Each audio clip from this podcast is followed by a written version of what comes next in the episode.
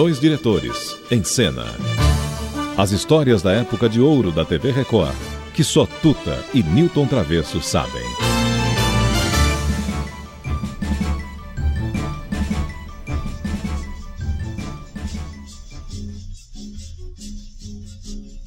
Tristeza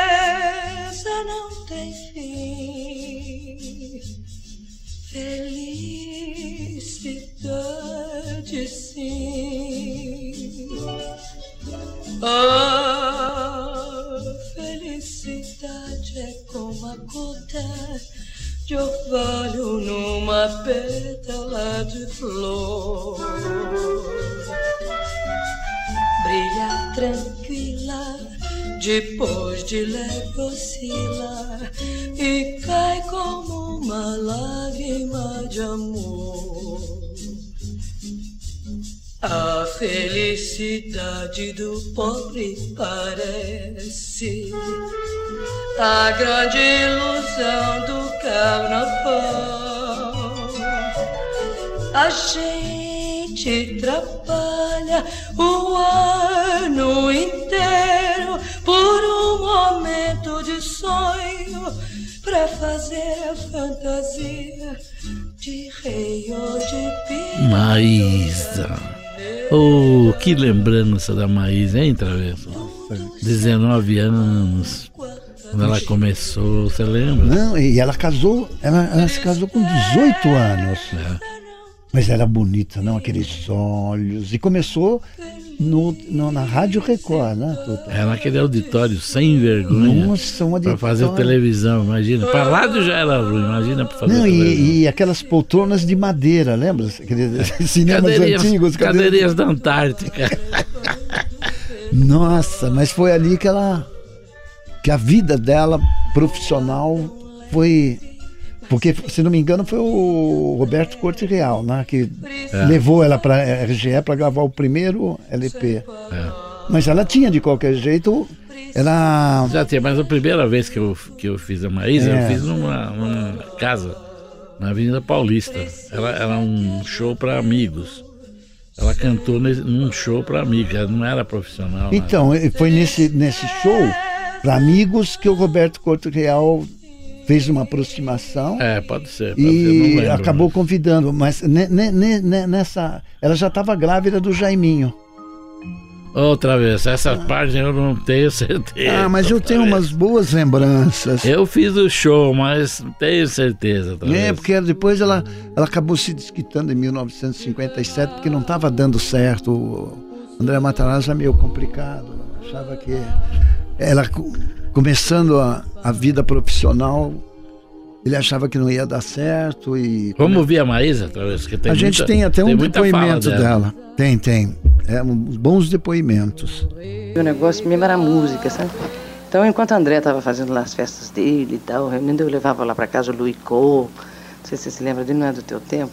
Levava todo o pessoal da Record, quando acabava o meu programa, levava todo o pessoal para lá, era uma zorra incrível, era uma, uma festa sempre, né?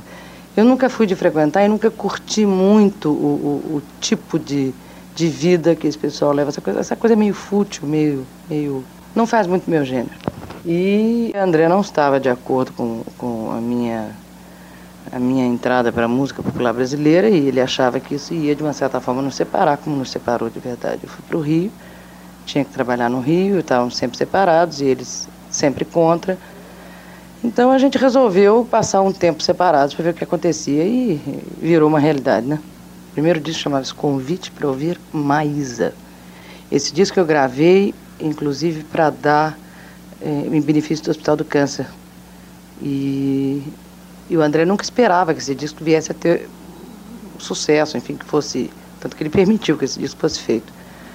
E um dia nós estávamos indo para Guarujá, todos os fins de semana nós íamos para lá, e no rádio começa a tocar o disco. E ele ficou uma bala, ficou uma fera. Eu disse, "Ué, André, o que, você esperava? Pois eu gravei um disco e, obviamente, tem que tocar, né? Não, mas não era isso que nós tínhamos combinado, não sei o quê. E a partir daí a coisa começou a engrossar, ficar, ficar feia. Mas nós sempre fomos muito bem, bons amigos, até na morte, quando André morreu, eu estava justamente, fal- faltava 10 minutos para entrar no Cassino do Estoril, que eu ia cantar. E foi talvez um dos shows mais bonitos que eu fiz na minha vida, porque me doeu muito. O André sempre foi, apesar de nós estarmos separados como marido e mulher, mas éramos excelentes amigos. E bebida nesse momento passou a ser uma parte integrante da minha vida. Talvez justamente para amenizar toda aquela solidão que eu comecei a sentir, ela passou a ser uma bengala, uma amiga, uma, uma amiga bastante destrutiva, mas enfim, que estava do meu lado e que me dava coragem que eu, que eu não tinha, realmente como eu não tenho até hoje, de enfrentar o público, de de me rasgar em público, né? Porque cada vez que um cantor, ou pelo menos no meu caso, cada vez que eu canto, eu estou me rasgando, eu estou me, me violentando terrivelmente. Embora a partir do segundo número eu já estou integrada na coisa, mas cada vez que eu vou me jogar ali, eu tenho a impressão que eu estou dando um depoimento o mais íntimo possível. Entende? Então aquilo para mim me violentava como me violenta até hoje, não tanto quanto naquela época. E além de tudo, sem ninguém por perto, né? Porque quando eu me separei, o pessoal se afastou e foi um escândalo, foi uma coisa incrível, ninguém entendia e tal. Então a bebida nesse momento passou a ser uma parte integrante da minha vida. Lamentavelmente. Ouça, vai viver sua vida com outro bem. Hoje eu já cansei de pra você não ser ninguém. O passado não foi. Do primeiro CD não, naquela época não existia CD. Era um LP, LP, LP o de Maísa, vinil. convite para ouvir Maísa. Ouça, oh, música bonita da, da Maísa. Nossa, cara. as composições da Maísa eram É. uma. Mas tinha, era dor de cotovelo pra caramba, né? É. Mesmo essa ouça, presta atenção na letra, vê a beleza dessa menina, compositora, grande intérprete, que por incrível que estudou em São Paulo, no Colégio Assunção, Sacre Quer, no Félia Fonseca, todos tradicionais colégios da época, né? De São Paulo. Você na época lembra da Maísa nos colégios? Talvez? Hã? Você lembra ela nos colégios? Não, eu lembro quando ela teve uma aproximação profissional. Era Junta todos nós 1956. na TV Record. 56, talvez. Lá se vão alguns anos. Não, mas de qualquer jeito nós fundamos a Record em 1953. Essa, ouça é de 56, né? Não é isso? 1956. Ouça, vá viver sua vida com outro alguém. É, olha só a letra. Tchau pra vocês. Vai lembrar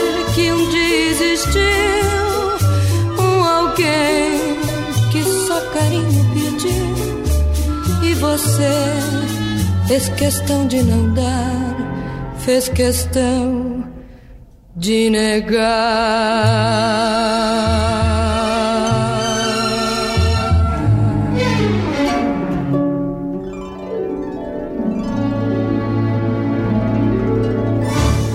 Dois diretores, em cena. As histórias da época de ouro da TV Record, que só Tuta e Newton Travesso sabem.